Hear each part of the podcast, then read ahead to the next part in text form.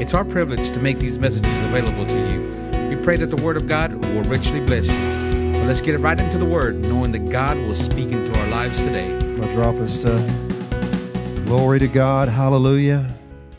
That was good worship. You know, uh, I like it because it wasn't just a concert, and uh, and I like it because the songs were easy to sing, and uh, they were good too. I better shut up. I'm sounding like an old dude, aren't I? Worship is not a concert. Worship is is connecting with God, and yes, Amen. Let's worship Him a little more. Could we lift your hands up, Lord? We love you tonight. These people in this church know how to worship you. I can tell. And so, Lord, we just do that now. We thank you for helping us tonight. We thank you for the Holy Spirit, for guiding and leading us. We really need you to talk to us, Lord, where our hearts are open. And I'm just praying, I'm asking you that uh, you'll help people tonight. Help them in their marriage. Help them in some core things. Maybe they'll they will uh, hear something tonight. I'm praying that will set them on a brand new course. I also see young people here tonight. I thank you, Lord, that they're going to hear truths tonight that will be foundational for them as they believe God for the, the right one for their future. Lord, we just thank you. This is so very important, and we give you praise for this wonderful church, for Pastor Rusty, all you've called him to do. I just sense in my spirit there's some wonderful things coming in the days ahead. There's going to be a testimony that God is in you of a truth. Amen. It's a good day for the church. It's a dark day for the world. But when it gets dark in the world, we're the church. We're the light of the world. We're going to shine bright, right? And uh, we're honored to be with you tonight. Uh, I'll just mention a couple more product tonight. Trudy and I, I normally have her come up and talk, and this morning I, I just got got to preaching and I didn't do it. We're going to hear her tonight.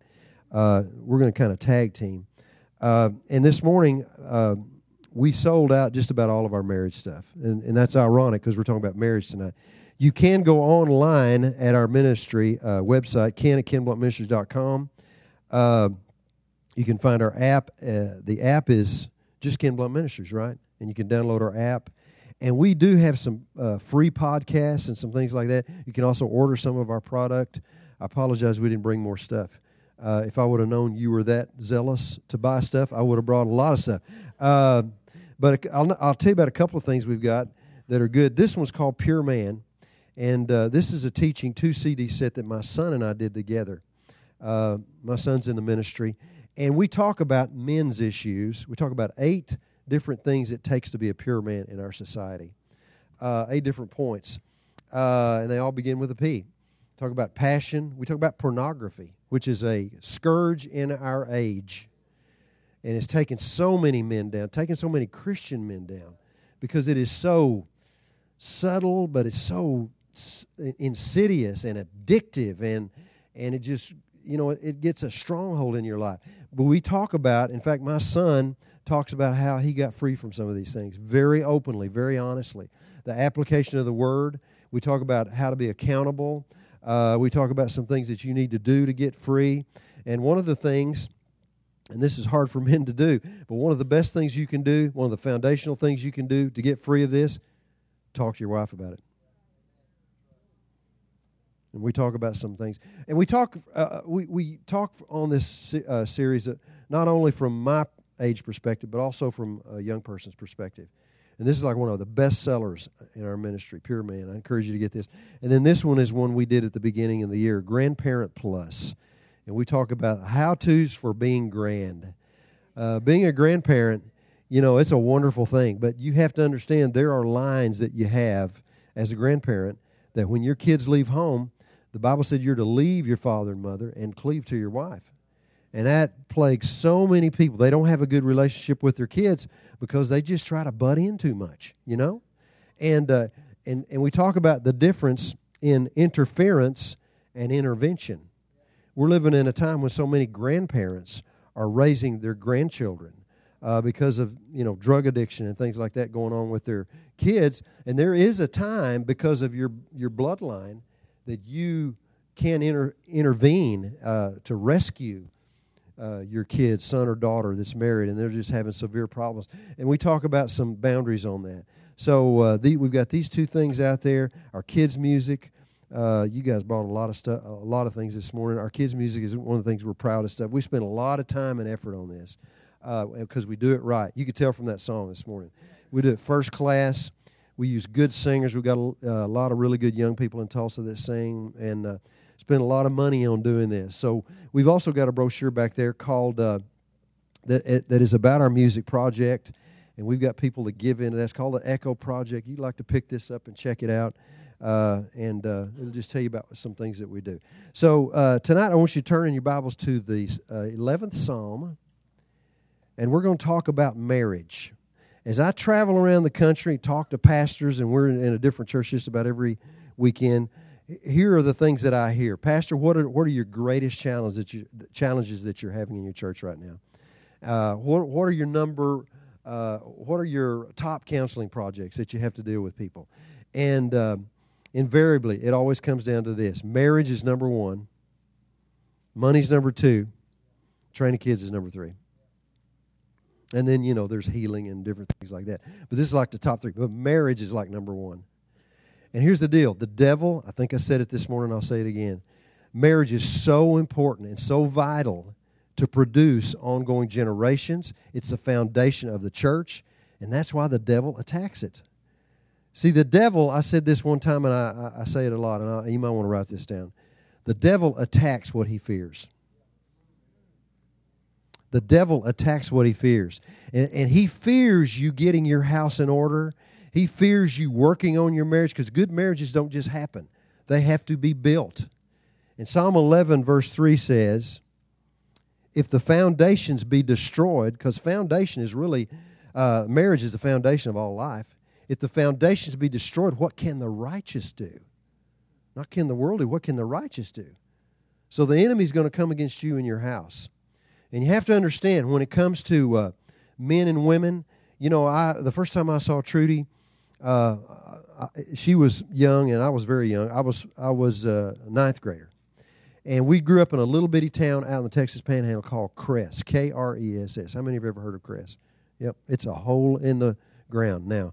Uh, not much to it. The the interstate bypassed it and it's drying up. It's kind of doing pretty good when we were kids, but anyway, 800 people in the town. Big town, right? But she's in junior high. She's in the seventh grade. I'm in the ninth grade. And well, when I was a ninth grader, my dad uh, was very gracious and he bought me a car, a 63 Ford Galaxie 500. Now, the irony of this is this car, I don't know, you probably don't know this, 63 Ford Galaxie 500, four door, was humongous. It was huge. I mean, you could have lived in the back seat of that car. My dad got a really good deal on it. I remember he bought it from a, a, an older couple, and it only had 19, I think 19,000 miles on it. So it was, a, it was a sweet little car. It had a 390. It ran pretty good, but it didn't look like a kid's car. It looked like an old dude's car. You know what I mean? And, and, and once again, the irony of that was I was not a big guy. I mean, I'm not now, but back then I was about this tall, weighed about 111 pounds. And to, to drive that car, you know, I'm so short, I had to look between the steering wheel and the dashboard in the little. So you see me driving around in the car in town. It looked like nobody was driving the car. So I just want to paint a picture of where I was. And uh, so I'm in the ninth grade. Trudy's in the seventh grade. We were going on a school trip, a choir trip, uh, one day in the springtime. And, uh, and, and so I've got my car. I'm sitting there with my buddy, and kids are getting on the school bus. And the junior high and the high school were going. And choir in a lot of schools I know is not very cool, but in ours it was. We had an award winning choir, and we'd won all these competitions. So it was really cool. You were in the cool crowd if you're in, in the choir. So uh, I'm sitting there. Of course, I was very cool. And uh, kids are getting on the bus, and I'm, I'm kind of talking to my buddy, and I glance over and I see just from the back this girl getting on the bus. But I've never seen her before. But a blonde, had on yellow shorts, yellow top. I'll never forget it. It's springtime and and I I never seen her before, and she caught my attention. And I turned to my buddy. I said, "Who is that?" Because I really liked what I saw from the back. You know what I mean? And he told me who she was. I'd never seen her before. She's in seventh grade. And so I made a mental note to myself. Note to self, sometime today, see what that girl looks like from the front. and I saw the front, and I like the front equally as well, if not better than the back. I liked the package, but I got to tell you, it was not a spiritual attraction. It was just a physical attraction, you know. And, uh, and and and that's part of it. Okay, that's part of marriage. That's a that's a very important part of marriage. You have to work to maintain that, and God blesses that in marriage, right? But marriage is more than just that physical attraction. And and I, I mentioned this a little bit this morning. Trudy and I were, were very much in love, but we just didn't know how to get along. We didn't know how men and women are so different. And uh, so, with that, flip over now to the book of Genesis. We're talking about the foundations. And book, uh, excuse me, Genesis is the foundational book of the Bible. You understand that? And there are truths like even some like encoded truths, great truths about marriage in this book of Genesis. We're going to talk about tonight. Some of these things are in the language, but they just point to how men and women are and how we, when we learn to honor each other as a man and as a woman, learn how to each other's tick ticks and learn how to honor the way men and women are, it'll take our marriage to a brand new level. All right? Because here's the big three things that get you in marriage they are number one, communication, number two, sex, not handling that properly, and number three, communication, sex, and money. Now, we won't get into money tonight, but we are going to deal uh, with these other two. So, the book of Genesis, look in Genesis chapter 2, verse 7. Now, you know in uh, Genesis chapter 1, God creates the world, right? He gets everything ready. And then he puts, uh, he makes this declaration. He said he created men and women in his own image. I'm paraphrasing.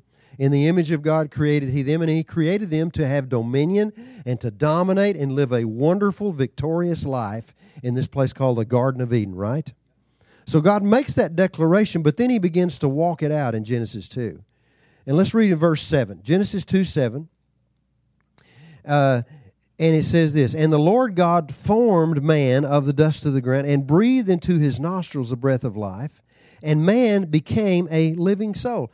Now, God has said, I'm going to make a man and a woman, and they're going to dominate. Then they're going to produce children that are going to dominate. That's the will of God. But this is how he chose to do it. He didn't put them both on the earth at the same time fact, he you know he could have done, created man and woman at the same time, right? Or he could have created ten people, or twenty, or a hundred, or a billion. We learned this week in the conference there's over seven billion. We've we've we've passed the seven billion mark in population on planet Earth. Isn't that amazing? So many people living on there, and God could have made a bunch of people at the same time, but He created the one. Why did He do that?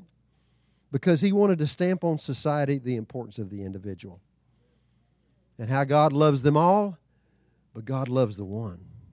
Isn't that cool the way He does that? In fact, He made us all, men and women, every individual is made differently. There is nobody quite like you. You think about it, you have fingerprints. Out of all 7.2 billion people they say are on earth, you have fingerprints that are unique. Nobody has your fingerprints. Do you know you also have a unique voice print? There's nobody that has your voice print. I think that's so cool. Because we, you know, we came in tonight, we prayed. We, how do you pray? You lift your voice to God. Now, He heard us all, but He heard us individually pray. Isn't that awesome? And you have to, you know, you have to understand life is built on respecting people and their individuality. Because there's nobody, you know, I, I, have been told before that I look like, you ever been told you look like somebody? One, one time a guy told me, more than once, I, I've been told I look like an actor named James Caan. You know who that is? No, he was in Elf. He was the dad. Long time ago, he was in Godfather. He was Sonny. Okay? All right, you, you got James Caan. He's getting kind of old looking now, so which I guess I am too. But anyway, and then one day I was in a store in Iowa last winter, and I'm walking down the aisle, and this guy just, I, I am just walking, and it's real cold too. We were in Iowa. Remember that? And, and this guy stops me and says, "Oh my goodness, you're you're you're that actor guy." And I said, he scared me. I said, "What?" He said, "You know that Nicholson." I said, Jack Nicholson? He said, Yes, you look like Jack Nicholson. I said, Oh my Lord, and I ran off from that guy. Didn't even want to witness to him, made me some man. No, just to. And then I've been told uh, that I sound like Johnny Cash. Oh, now I think that's pretty cool. I like Johnny Cash. He's in heaven now, but but you know something? I'm not James Caan. I'm not Jack Nicholson. Thank God. I'm not Johnny Cash. I'm me. And you have to learn to love you the way you are, the way God made you. You know, there's a lot of self loathing in our society right now. You have to realize you are a gift of God. God put you here just like you are. So God did that. He put he he stamped on a society or on the world the importance of the individual, but also he made the man first because he's saying that men are are designed to lead the marriage. Now not to just boss the marriage, but to lead the marriage. And then in this first, you know, this this verse here said he was created from the dust of the ground. The dust of the ground. Man came from dirt. Now we're going to read later on that woman, whenever she was created, God didn't do the same thing. Man came from the dirt, but woman came from the man. Interesting. Now, see, right there we see that there's, there's going to be some difference in the way men think. Because men, it's like this men, it's like the dirt calls out to them to come back. Not that women don't like to do this, but men have this deal. They got to go hunting and go outside, and and and women can like that too. But you know that the, the call of the earth back. Men go, I got to get outside and get dirty. And see, women, they didn't come from dirt. That's why they don't like you bringing dirt in their house. We did, I was telling Pastor, uh, last spring in May, we, uh, we did our second one of these. We did a men's meeting out in Raton, New Mexico, which is just south of the Colorado border, northern New Mexico. And we did it at the Whittington Gun Range. Now, see, men's meetings, you do you do men things in men places, but women's meetings, I've learned, women's uh, Trudy's done women's meetings, they're not the same. They don't go to gun ranges. Women want a real nice hotel or they want the church really decorated, real foo foo, with tables and candles and smells and you know and then they get together and, and here's what i learned about women too they like to preach forever like they'll come in early in the morning and they'll have a little they'll have some quiche. And and then they'll they'll have services and they'll go to and they'll have a little lunch break with little watercress sandwiches. And then they'll go all and they just go forever and ever. And that's women. And they like to cry. And have you ever noticed how women they'll get at a table and they'll just all talk at the same time? I mean uh, have you ever noticed that? Now men aren't like that because men's meetings uh, we'll have men at a table, but I've noticed this about men. In fact, my wife, I'm preaching some of her stuff. But when men talk, we take turns and we listen to each other. It's a phenomenal thing. I'm gonna get on Trudy's stuff here, but but see that that's just the difference in the way we think. Uh, men's meeting. Here's way our men's meeting went. We came in on a Monday. I had guys come from six different churches. We had a church from Alabama, Louisiana, uh, Texas, Oklahoma, Colorado. Anyway, it, it, was cool. We had guys coming. Pastor Mark's church came uh, from Tulsa. And uh, we got in that night. We got up the next morning. We had breakfast, and then we had a meeting. And then we had lunch break. And we're in a building that's like a tin building, but we had real cool, cool music, and we worship God. And those men sang great, too. It was awesome. But then we, we gave them some space that afternoon to go play and have fun. And this gun range we were at was one of the premier gun ranges in America. So all kinds of targets, skeet, trap, you know, really cool place to be. Beautiful mountains in the background. And then we came in, and, and that night we had another meet. But then the next day, we don't have any meetings till that afternoon. And then at five o'clock, everybody came. We went fishing in the mountains. We shot guns. People, guys brought all kinds of guns, man. I mean, I'm firing all. They're saying, "Brother Ken, you got to try this gun." Okay, bam, bam, bam, an AR. I'm just shooting guns, and I don't even know how to do it. I, but I, I, felt like a man. And uh, but then that night we had our, our food event, and it's called "All the Meat You Can Eat Night." We had burgers, brisket. We had hot dogs, sausage, anything that was meat. We had it, man. And those guys stuffed, and then we had one more service. And we love God. But we just like to do men things. See, we're different. And that and, God knew that. That's why he created created the man. Now, jump down to Genesis uh, 2:18. We're talking about foundational things, men and women. Uh, now here's the man. Okay, some time passes. Adam's in the garden. He's got a job. He's got a cool job. He's uh, he's a, he's an agriculture in the garden. He's got, uh, I can't imagine how the Garden of Eden was, but it had to be perfect, right? Perfect weather, uh, you know, beautiful scenery all around him. Animals now, he's got animals around him with men like dogs and stuff like that, you know. Uh, he, he, he's all by himself. He's serving God. He's got total control of the remote. Doesn't have to share it with anybody. It's just a wonderful. But God, look at what God says about this in verse 15. Uh, verse 18. And the Lord God said, It is not good that this man is alone. Huh. Interesting. For the first time, God has created something, and He says, God says, This is not good. Now, up to that time, everything He made was good. Day one, day two, day three, right? They're all good. God made it, and then He declared it is good. Because God's good. When God's involved in your life, good things will happen. But now, for the first time, He says, It's not good that this man is alone. Look what He says. How, how's He going to solve this problem? I will make him an helpmeet for him, says in the King James. Helpmeet. Now, I've even heard preachers say helpmate, but that's not really true. Helpmate mate kind of gives a, the, the idea that this is just kind of his little helper that tags along. Help, helpmate. No, it's a helpmeet. Now, here's what this word means in the Hebrew. We're talking about secrets in the Garden of Eden about marriage. Okay, help me. You ready? Helpmeet actually means a helper opposite. Help is Ezer, uh, which means where we get the word Ezra, the, the book of the Bible called Ezra. That's where the Ezer, that next word, neged, but it means helper opposite. Or it, you could say it this way helper against. Helper against, really. Or here's another real good way to say it a helper with a different opinion and perspective. Oh, yeah. We're preaching now. You with me? A helper with a different opinion and perspective. Now, here's the long, plowed out Hebrew definition of this word, okay? And this will help you. You might want to write this down. I'll say it a couple of times. Actually, in, in long, plowed out definition, this word help helpmeet means the strong military ally that sees the enemy. Let me say it again. The strong, not weak, strong Yes, woman is the weaker vessel, physically maybe, but not necessarily mentally, and not spiritually either. Strong military ally. Why do you need a military ally? Because you are in a war. You know what took Adam and Eve down? They didn't realize they were in a war. God tried to warn them. He said, You keep this garden. You keep, you know, actually, the term Garden of Eden, here's what it means it means the hedge of eternal life hedge of eternal life. You know what God's saying is, I'm going to put you in eternal life. You're going to have this great life, but there's a hedge.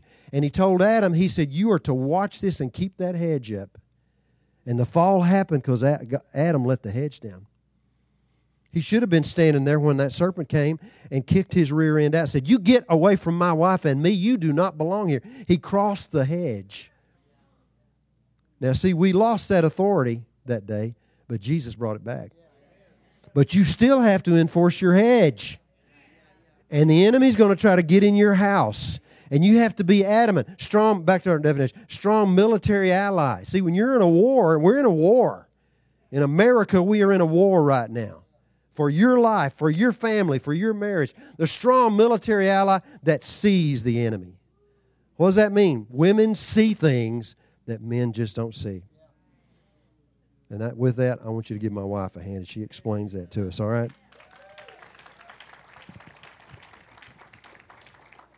Did I set you up, babe? Okay. Praise God. Uh, before I start, I want to say a couple of things about marriage. Um, I, I love to study marriages of older older Christians that have done it for a whole long time, like uh, uh, Ruth Graham and Billy Graham people like that.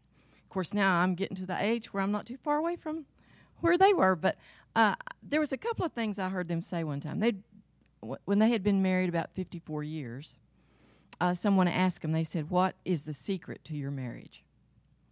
And two things they said. They said, "If you both agree on everything, one of you's unnecessary."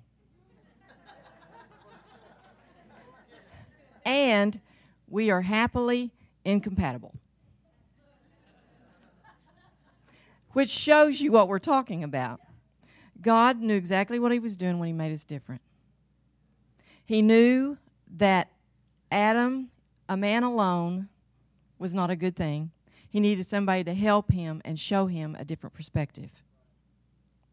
And I think it's funny too because I even see this in my grandson.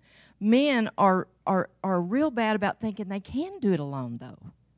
You know, I'm a man, I can do this. My little grandson, he's so cute. He's he's six now. And I remember when he was learning to tie his shoe, and he'd just struggled with that. And I'd say, Well, Nana will help you tie your No, I can do it myself. You know, I thought, Ooh, here we go. The manhood deals already arising here. And that's good because God put in man a passion to do things, to build and to, to create and to uh, have vision to lead your family. You want your man to be like that. You want them to want to go shoot guns and eat a lot of meat and all that kind of stuff, you know.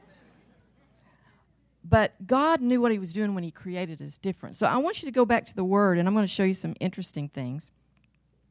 Go to uh, Genesis. We're going to stay in Genesis uh, chapter 2 and go to verse 21. And I'm going to read some scriptures out of the Amplified. And I'm going to explain in a little more detail what Ken was talking about the strong military ally that sees the enemy. And I'm going to show you in the Word some things that I learned from the Hebrew that is really cool and it'll help you understand women. So let's go to verse 21. And it says, And the Lord God caused a deep sleep to fall upon Adam. And while he slept, this I'm reading from Amplified, he took one of his ribs or part of his side and closed up the place with flesh. Now I want to point out something that's really cool there. And when you study about marriage, uh, this chapter aligned so well with Ephesians, the chapter on Ephesians, and uh, how Christ loved the church. And when you begin to understand how much Christ loved the church, you begin to understand as a man how you're to love your wife. And, and one of the things I want to point out here it says, while he slept, he took one of his ribs or part of his side and closed up the flesh. Adam had to take, have a wound to get his bride. He had to sacrifice, he had to pay a price to get her. And when I and when you see that in the scripture, you see that Jesus paid a price to get his bride. He took a wound in the side. And then uh, also talking about the rib here, uh, one of the things that I learned about it, I love to study the Jewish marriage ceremonies. And one of the thing I, one of the things I learned about the Jewish marriage sh- ceremony is that uh, the word bride means all in Hebrew or complete. So when God took the side out of Adam, he was incomplete until she was brought back to him as his bride because the two together makes a complete whole. Does that make sense? And God made you different so that you would need the other one to be whole. And uh, the word here, let's go back to that scripture. It says, He took one of his ribs or a part of his side and closed up the, the, the place with flesh.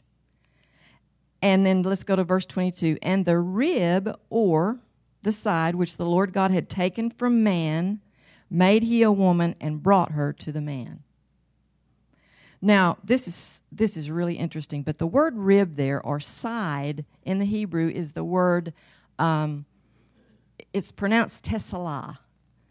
And the root to that word means for rib, which really, you know, you've got to understand it wasn't just a little insignificant bone that, that God took out of, of Adam. Because, you know, one rib, you can live without a rib. You can't live without a side. So it was much more significant. But what the word rib there means in Hebrew is for advice, or it alludes to wisdom. And when you study the scripture, did you know a lot of wives uh, were found by a well? And wells always represent wisdom or the Holy Spirit. And, and a lot of the attributes of a good wife are the same attributes as the Holy Spirit. And you think about it. They're comforters, they're helpers, they're advocates, they're counselors, they're intercessors, they're strengtheners, and they're standbys. So many of those attributes. You know, one time my son asked me, he said, if God's the Father and Jesus is the Son, who's the mother? You know how little kids will ask questions? And I thought about that one day. I thought, huh. But then when I began to think about the attributes of the Holy Spirit, so many of the attributes of the Holy Spirit are in women or in wives that they bring to their husbands.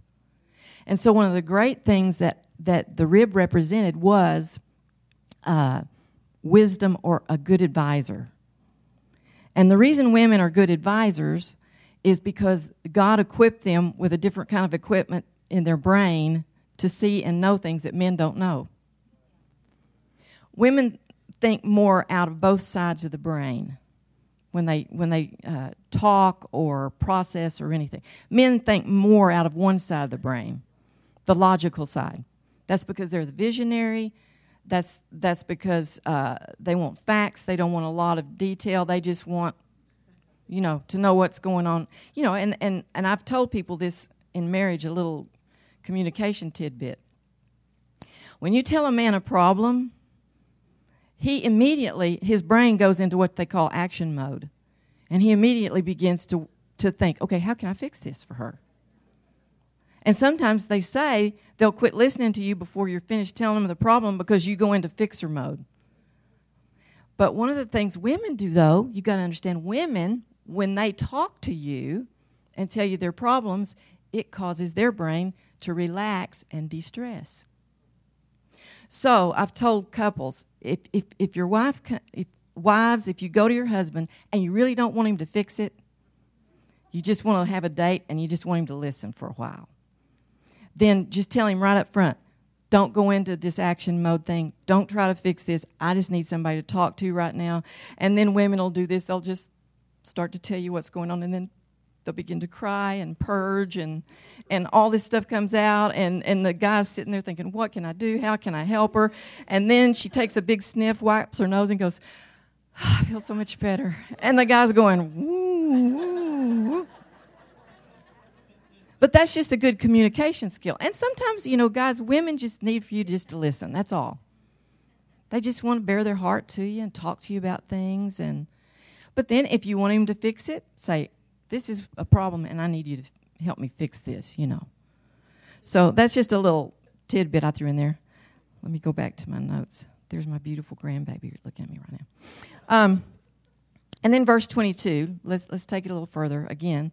And the rib or the side which the Lord God had taken from man made, or the word there is built, built he a woman and brought her to the man. And the word, once again, there built means uh, bana or wisdom or the ability to read between the lines.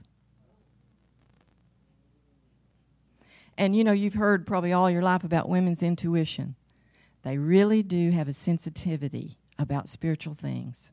They really do. God gave them that to pick up on things, to see things that men don't see. And these are some of the physio- physiological things. Um, women are just great at well, let me read Psalm uh, 127 to you, and then I'll get into this other aspect. They're full of wisdom, but they're great watchers. Uh, Psalm 127 1 says, If the Lord will not build the house, its builders labor on it vainly. If the Lord will not guard the city, the watchman is vigilant in vain. Now, one, I've studied this, and, and, and the Jews believe that this psalm is a family psalm. And they believe that the builder, it says, if the, if the Lord will not build the house, the builder labors in vain. That's the husband, because men are builders. But if the Lord will not guard the city, the watchman, that's the wife, is vigilant in vain. So some of the aspects of a woman are they're great watchers. They're very good watchers. They see things. And let me give you some reasons like I said, women are great multitaskers. They have a great ability to think out of both sides of the brain. That's why when they sit at a table, like Ken said, and they're all talking, it's because they can hear more co- than one conversation at a time. I mean, it's amazing, but women are like that. Guys can't do that. You know, it's like Ken. If we're in the car and there's two couples, he wants everybody to take their turn talking. But if the women are in the back seat, that's not going to happen. You know, they're talking back and forth, and and uh, and I can be listening to the men too and what they're saying and chime in once in a while with them, and uh, and he'll I can tell he's going. I can't think. I can't. I can't focus. I need somebody to be quiet so we can all just listen. But that's how women are. They can. Uh, I love it. Like they can you know, stir spaghetti, talk on the phone, put on mascara, have all the kids around them hear everything they're saying, and know what's going on at all times. They're, they're just awesome in that respect because God made them why is that? They take care of the home, they take care of the little children. They, they've been built for what they are. Uh, this is just some other things. Did you know women see more colors than men do? Men see more of the primary colors red, yellow, black, and white. Women see a plethora of color. They see tangerine and periwinkle and lavender and fuchsia and colors that guys wouldn't even want to say. And you say, well, why, why, why is that? This is because if you've studied, you know, anything about the physical body, women, of course, have the two X chromosomes. Colors determined by the X chromosome. They have two, men have one. Did you know that most men, not always, but most men have much better long range, long range vision than a woman? But women have better peripheral vision. But when you put the two together, you got perfect perfect vision. You see how God uh, how he op- he's wanting us to operate in this? He wants us to understand that he built us different, but when you put it together, it takes everything to a much higher level. Because I'm telling you, God knew what he was doing when he made a woman.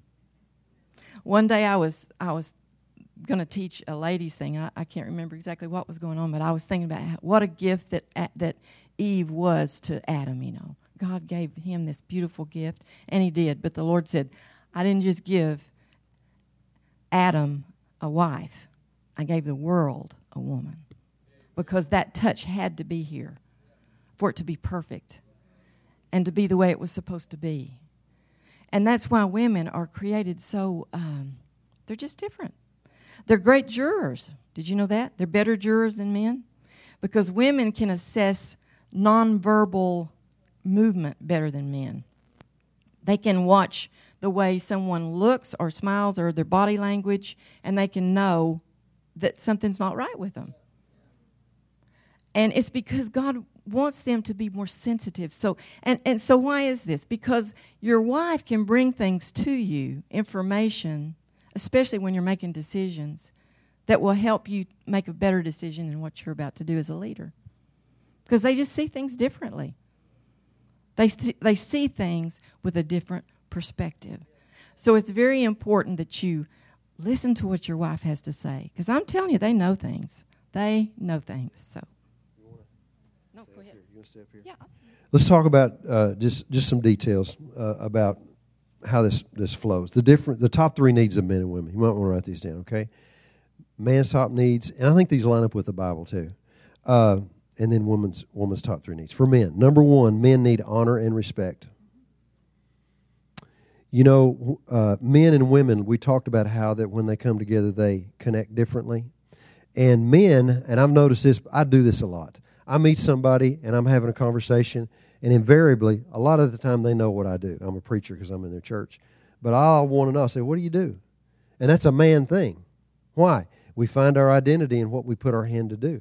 What do you do? What do you do? You know, that's a man deal. And God put that in you. We want honor and respect, and more than anybody you want, anybody's respect you, you want your wives.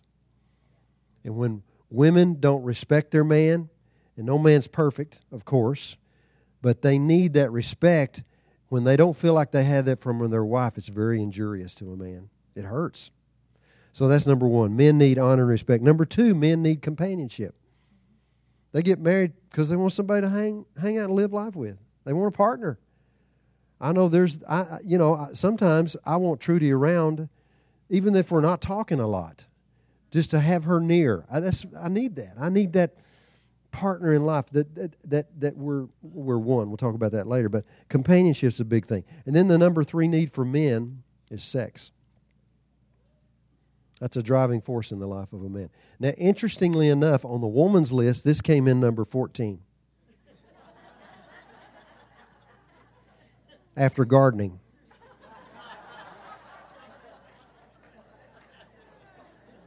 Really bothered me when I heard that although it did make me more interested in gardening, but. You know, I read this survey. Do you know they've discovered that uh, the days that men like to make love begin with a T? You didn't know that, I bet. Tuesday, Thursdays, today, tomorrow, Tatterday, and Tunday. I'll start with the T.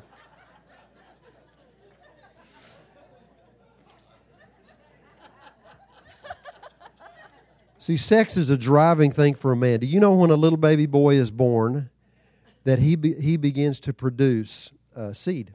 The man carries a seed. And until he's an old man and dies, a man continues to produce new seed. A little baby girl carries the egg. When she's born, she gets all the eggs she'll ever have.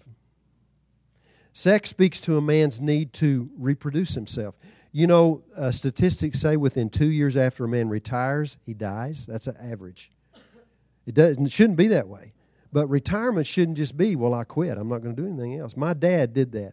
He was a farmer, and he worked hard all his life, and then came the day for retirement, and he didn't know what to do with himself. He had no more vision for life. So, but see, I believe this: no matter how old you get, you still should be putting your hand to doing something as a man. So that's a big deal for men. Now, uh, for women, it's not that women don't like sex, but they crave affection and attention as much as a man does sex, and that's the way God designed that to work. So that's the top three for men. You want to say anything? Am I doing all right? Uh, on the affection thing, that's why the communication is so important for a woman. They they just need to feel like you care about them and their heart. Because, you know, if, if, if it just gets to where you're doing your own thing and you just want her to fulfill your need, but you're not fulfilling her need for affection, that just is like prostitution. You know, there's no there's no relationship in that. Because women, you know, they did some testing and they said that women they they really do crave affection from you and attention and listening as much as you crave sex. And once they put a, they said they put a testosterone patch on a lady, you know, let her see how it felt. She says, I don't ever want to go through that again. but my point is this in marriage, you've got to be, you know, you've got to work on the areas that are important to your, your, your spouse. Sometimes it gets all about what you want. But, but we've got to stay in this place where we care about each other and meeting each other's needs too. And that just makes it really good then because then when you're real affectionate with her, then the everything else goes up to a higher level. So it's it's all good. Yeah. We like everything else. Okay. Uh, okay, that's men's top 3. Top 3 for a woman. Number 1, security. Women get married because they want to know they're going to be taken care of. And that's not a bad thing. Doesn't mean they're less than a man, they're not. I, I think you can see we're not saying that. They're not as smart. It, it's just in their DNA. And you know, when you think about this, the number one need for men is honor and respect. Women are to submit. That's speaking of honor and respecting. And then men are to what? Love their wives. And love is not just, oh, baby, come here, I love you. You know, the word love in the Hebrew actually means, I will give. It's found in sacrifice. And the greatest scripture in the history of the Bible John 3:16 tells you, "For God so loved the world." You know, God's in heaven and he sees the world's in a mess and we were.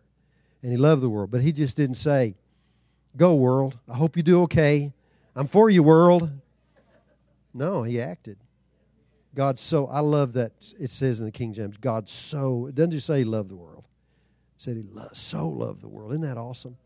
He so loved the world. What did he do? He gave his only begotten Son. He gave his best, he sacrificed. It cost him something. And if you're going to have a good marriage, it's going to cost you something. Amen. That's what love is all about. So, security. Number two, women need communication. And we've plowed that out on a whole different level than men like to sometimes give. It's not enough if you come home and your wife says, What did you do today, honey? Worked. she needs more than that, okay? And then number three, women need leadership. They want to know where are we going in this deal? What's you know what's our next step? My wife has asked me that many times. see, so let's go over them again. Men, honor and respect, companionship, sex. Women, security, communication, leadership. Now, do you see the similarities in these? No. There's no similarities. We're totally different. Did God do that though just to frustrate us? No. He did it so when you come together and learn to honor each other and bond with your differences, it'll take you to a new level. Let me give you a couple of examples of this. You've heard of periodic table of the elements, chemistry term, which states different elements, raw elements, when they come together and bond, everybody say bond, they create a brand new life that, that was not there before. See, it's like uh, so, uh, salt is one uh, atom sodium, one atom chloride creates salt. And you have to have salt to live in your body. You know, you can have too much, but you need salt. Well, so let's say you know that, so you say, well, I'm just going to take a little bit of sodium, a little bit of chloride. Apart from each other, they're toxic, and they can kill you. And that's what happens to a lot of marriages because they don't bond. Tox, they become toxic, and they want to murder each other. And two people that love each other that don't understand some things can beat each, beat each other's throats. But it just means we got to work on this thing. It's something we have to honor and respect and work on. Uh, I'll give you another example. Men and women, you got to understand we don't go to Walmart the same. No. You know, I uh, okay, let's you're a guy, okay? You're a guy and it's Saturday morning. You want to do something a guy would do, which is go to Walmart and you're going to look for some truck tires. And so you're you're getting ready and, and you're this you know, this is your you're leading, you're going to do this today, and your wife comes in, and this is the way women are. She says, first of all, she asks questions. What are you doing? And immediately you get a little offended. Well, I'm putting on clothes. And why are you putting on clothes, honey? Oh, don't want to be naked. You know, oh, what do you mean? yes, but but are you going somewhere? Yeah, I'm going to go somewhere. Where are you going? Well, I'm going down the store. What store are you going to? Well, she wants details. Well, I'm going to Walmart. Oh, and see when see women visualize all these things. Whenever you're telling her these things, she's her mind is thinking and and when you say Walmart, she knows Walmart, man. She loves Walmart. She's memorized the store. She sees you. See, she she sees you driving in, getting out of your truck, going into Walmart. She sees all this. Why are you going to Walmart, honey? Well, I'm going to buy some truck tires. She may not know a lot about truck tires, but she knows where they are in Walmart. And she sees you go back there and look at truck tires, and then she sees new car. Uh, she's visualizing all this. She sees new tires on your truck, and she's going to get satisfaction, even though she's not there with you. She gets satisfaction in knowing what you've been doing and all the details. But if you don't watch it, you get frustrated and you say, Woman, why are you asking me so many questions? You're so nosy and you storm out of the house and you hurt her feelings and you're all man frustrated. And you don't understand this is just the way you're thinking. And you have to honor the way you think. It's like also, uh, you'll understand this. We're in Texas, glory to God. You understand what, what, it, what shotgun means, right? See, shotgun uh, we call, I'm sure even today, we did this when I was growing up. You call shotgun uh, whenever you're going somewhere. And shotgun was a prime seat. It's the best seat. In my 63 Ford, you know, we used to, funny, we used to put six or eight guys in that thing and drive to town. And, and we'd say, you know, why are you going to town? We're going to go look for women. Yeah, I'm 14 years old looking for women. and the funny thing about that is we didn't have room to put one in there if we found one full of guys. But shotgun is a, it means you're in the prime seat up front with the driver. And, and that goes back to stagecoach days. Do you know that? Now, we did some, uh, at Willie George's ministry, we did Gospel Bill Show, but we did a couple of Western movies. We had Kenneth Copeland in, in, in a couple of them, and Jesse Duplantis was there, and Jerry Savelle was in one, I think. But uh, when we did that, we, we kind of ratcheted things up, and we went outdoors. And we, uh, you know, we got more authentic costumes and and, uh, and, and we had a stagecoach at one of our shoots one day. In fact, a guy from Houston brought a stagecoach down. Uh, uh, Tom Lanza, you may know Tom Lanza. You know him, yeah. He brought a stagecoach in, and well, I was riding uh, uh, with Tom on the stagecoach, and, and, he was showing me how you drive a stagecoach, four teams, uh, four horse team, and do you know to drive four horses as the driver, you put reins, but like you got a reins for that front horse between these fingers and then between and you manipulate you you have to learn to manipulate each horse. You know pull this one back. So you have to get good. But my point is if you're driving a stagecoach you have to focus on the journey we're talking about men and women man's like the designated driver of the stagecoach and uh, you know, you got to watch the road. Back in old West days, you, you, you, didn't have paved roads, of course. You're going down rough terrain. You're on a stagecoach for a long time, and you got to be focused on your destination where you're going. And that's why they had a person that was shotgun set up front with them. But shotgun had a weapon, of course. That's why they call shotgun. But shotgun have, had a different perspective. See, they could turn around. They didn't have to watch the road. They, they had a strong box. You're carrying valuable things, valuable cargo. You're carrying people in the stagecoach, money, mail. And so it was very important because there were attacks that would come. And shotgun had a whole different perspective and could warn, oh, look, uh, three o'clock, we got, we got bandits coming over here, you know. I sees things that the stagecoach driver couldn't see. And that's the way marriage is designed to work. See, you're different, but when we learn to bond and honor each other, everybody say honor honor the giftings in each other, then we'll go to a brand new level. Now, here's the last thing I want to say you can't do this with just two. No matter how good you are, no matter how many principles you work, it'll help you. But the marriage was not designed for just two, it's designed for three. You and your spouse and the Holy Spirit. You know, Trudy and I, we had, I mentioned this morning, we had a lot of trouble. We loved each other, but we didn't know how to get along at all. And we have learned some things over the years. But the major thing that happened to us that rocked our world is when Jesus came into our marriage. And we honored him and we honored the, the Holy Spirit. You know, there is an anointing to be married. And let's look, let's look at Genesis one more time. Go to Genesis chapter, uh, back to chapter 2. Let's see, I'm, I don't want that.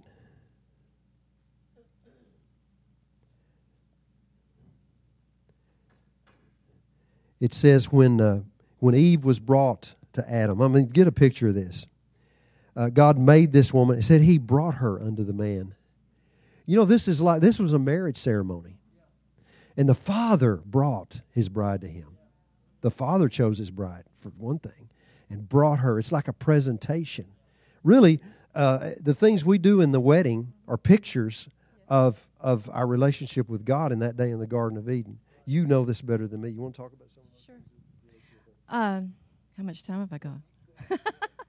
uh, yeah, it it's you know the the father brings the the bride, and uh, one of the things I learned about Jewish uh, customs is when the bride would come up, she would circle the groom seven times, which meant she was going to watch his heart, she was going to surround him, but it also meant that creation was uh, done in six days with sev- you know the seventh to rest it represented we're going to build a whole new world together. We're going to build build our worlds now.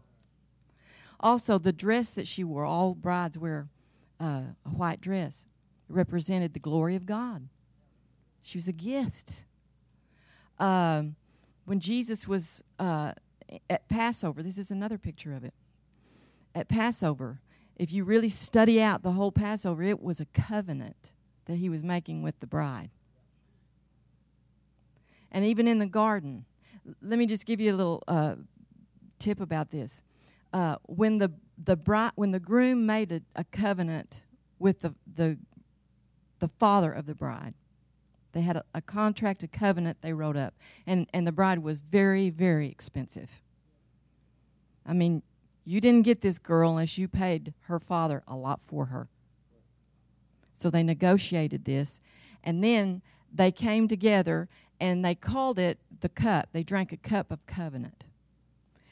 But many times before he went ahead and signed the covenant or drank the cup, he would go back to his own father and say, Wow, this girl costs a lot of money. She she's costly. I, I don't know. You know, do you think she's worth it, Dad? Father, do you think she's worth it? And if the father said, Yeah, I think she is, then he'd go back and he'd drink the cup. When Jesus was in the garden, remember that point where he says to the father, Boy, this cup I'm about to drink, this is costly. But he said, Lord, may this pass from me. This, this she's expensive. But the father said, No, she's worth it. Drink the cup. And he did. That's a picture of the love, the sacrifice, of the husband, but then the bride, she had her point, her part too. You know, he said, I'm going to go away and I'm going to build you a place, but I promise you I'll come back. I promise I'll be back. And so she waits. And after that, it, it, this is so cool. She's called the one that was bought with a price. Everywhere she went, and she put a veil on from that moment. And she was not seen again in public because she wanted everybody to know, I am taken. I'm not on the market, I'm taken. And then she would wait, and she'd have her, her, her uh, dress ready. She'd have everything ready because she didn't know at what moment the groom would come. But the one thing she had to do, she had to keep a light burning in the window. That meant the fire of my love is burning for you. Now, if the bridegroom came and the light was out, he went away. So she had a responsibility to wear the veil, be holy. I'm taken. I don't belong to the world anymore. I keep the light burning, watching for the groom all the time. And then suddenly, and, and this is what happens in Israel. I don't know if you've been there, but it's so cool. They usually have weddings on a Tuesday a lot of times because that's the day that in Genesis it said God looked and it was good and it was good. He said it twice that day. So there's supposed to be a double blessing on that day. But you do not know when he's coming. And then all of a sudden the father says, You can go get her. And one of the reasons he doesn't allow him to go get the bride is because he didn't want him to just throw a shack up for the for the girl. She, he has to build something that's really nice and beautiful because he's bringing the bride to this. But when the, when the father says it's done, you, you can go get her. Then in the middle of the night, they rush in and they kidnap her. And they, she, they, they blow a horn, and it gives her just enough time to get the curlers out of her hair and get her stuff ready to go. and then he swoops in and he kidnaps her, and then they go celebrate for seven days on the honeymoon. But it's a picture of Christ in the church. But it's also a picture of marriage and the love and the covenant you know, when I think about him saying, I promise, I promise I'll be back. I don't doubt that for a minute, do you? He's going to be back. And he said, I do. But a lot of times in marriage, we say, I do, but then we don't. We have to go back to the things we promised each other and to God because it's one of the most holy, wonderful things in the world. There is no person on earth that you're one with except your spouse. The only other relationship like that is your relationship with Jesus Christ where you're one with Him. This is a holy, holy thing.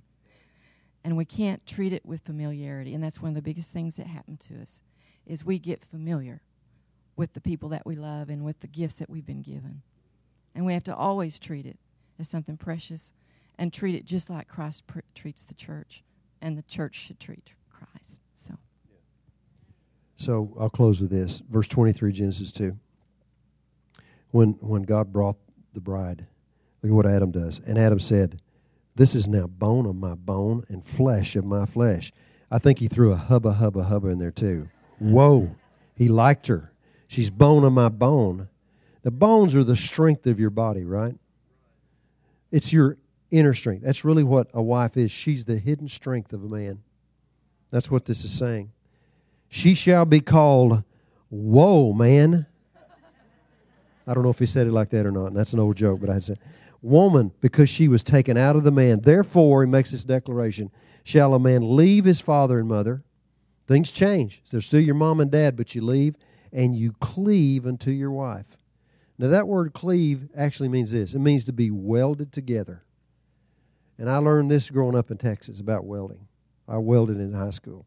If something is, is welded properly, it's a joining of two pieces, different pieces of metal, but they're, now they're joined. And if it's done right, the joint will sustain more stress than any other piece of the metal. They literally become one.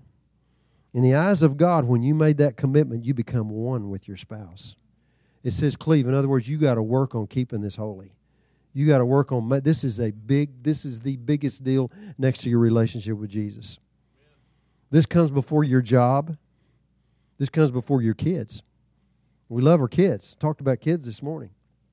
But you know, there were times when my children were growing up, I would sit them down when they would sass their mama, and we'd have a discussion, and we would set things in order. And as a father, and I did this when they were little, I set them down and said, You don't talk to your mama that way. You understand? Because she comes even before you. Now, I love you. You're my child. You always will be. But you're going to act right in this house, and you're going to talk right to her. And if you don't like that, then you don't have to live here.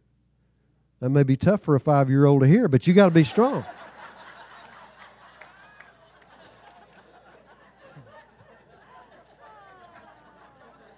You know what I'm saying.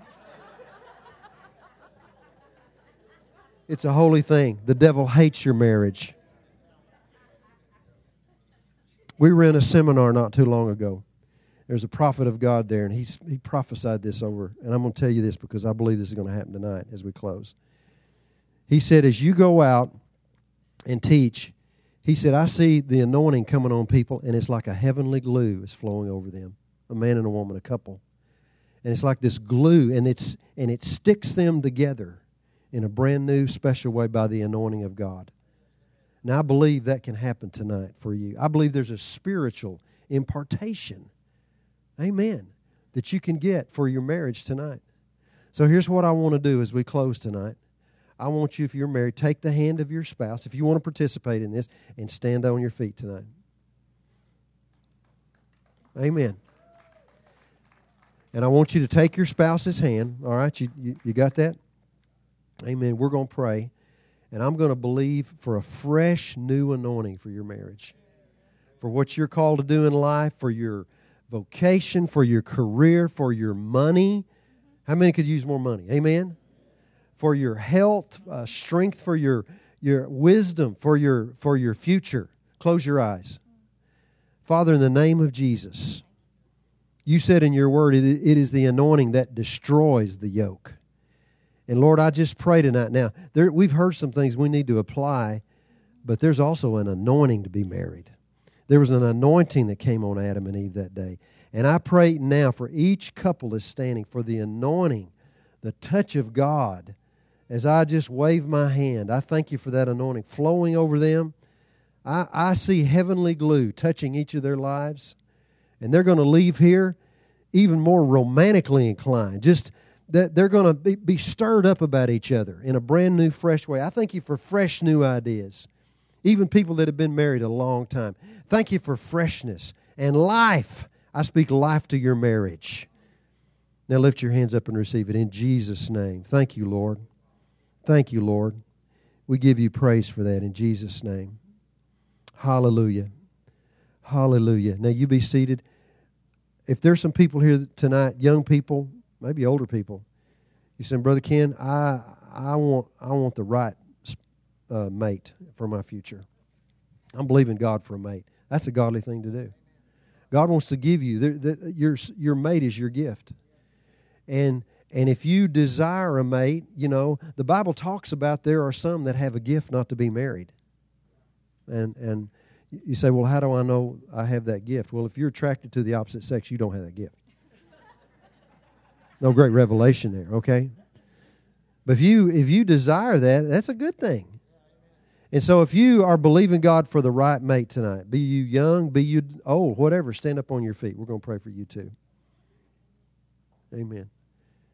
Amen. You pray, honey. Amen. Father, we just thank you for these precious people, Lord. Lord, we thank you for uh, your plan for their life. We thank you that even from before they were born, you, you had someone in their life that you wanted to cross path with them, a good Christian, Lord.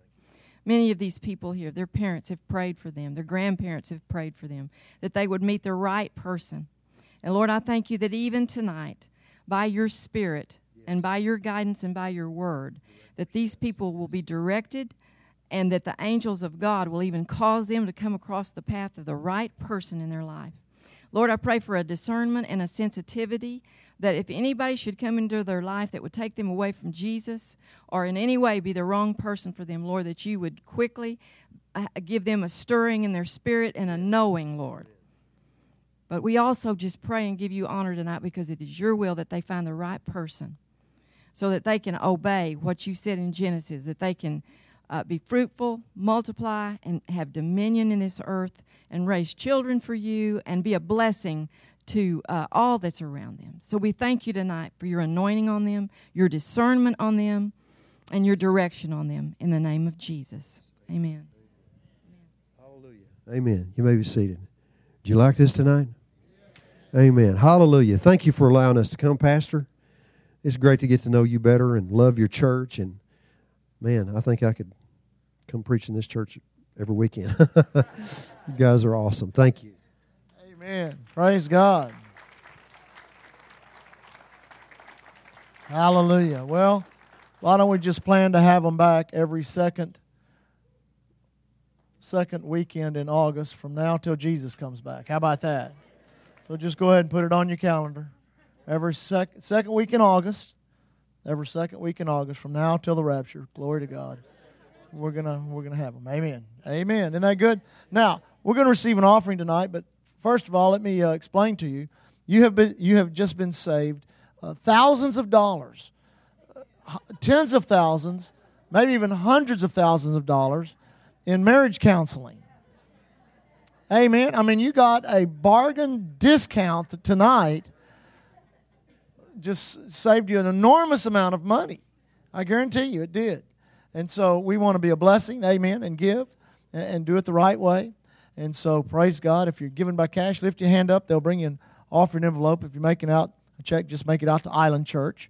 And we want to make sure that they're abundantly blessed, sent forth blessed uh, from Island Church. I'm telling you, it's the truth. And get their material and study and work. You know, marriage is work. You've got to work on it. You have to work on it. If you just think it's going to happen and, you know, the feelings you have before you get married are going to carry you through a marriage, you're wrong. They will not carry you through a marriage. Uh, it, will be good if they get you through the honeymoon. Amen. They may or may not. I don't know. Praise God. But you'll find out real quick that feelings are not any type of foundation. You have to learn. There's so much you have to learn in a marriage. And some, I know a lot of people, I've heard this term before.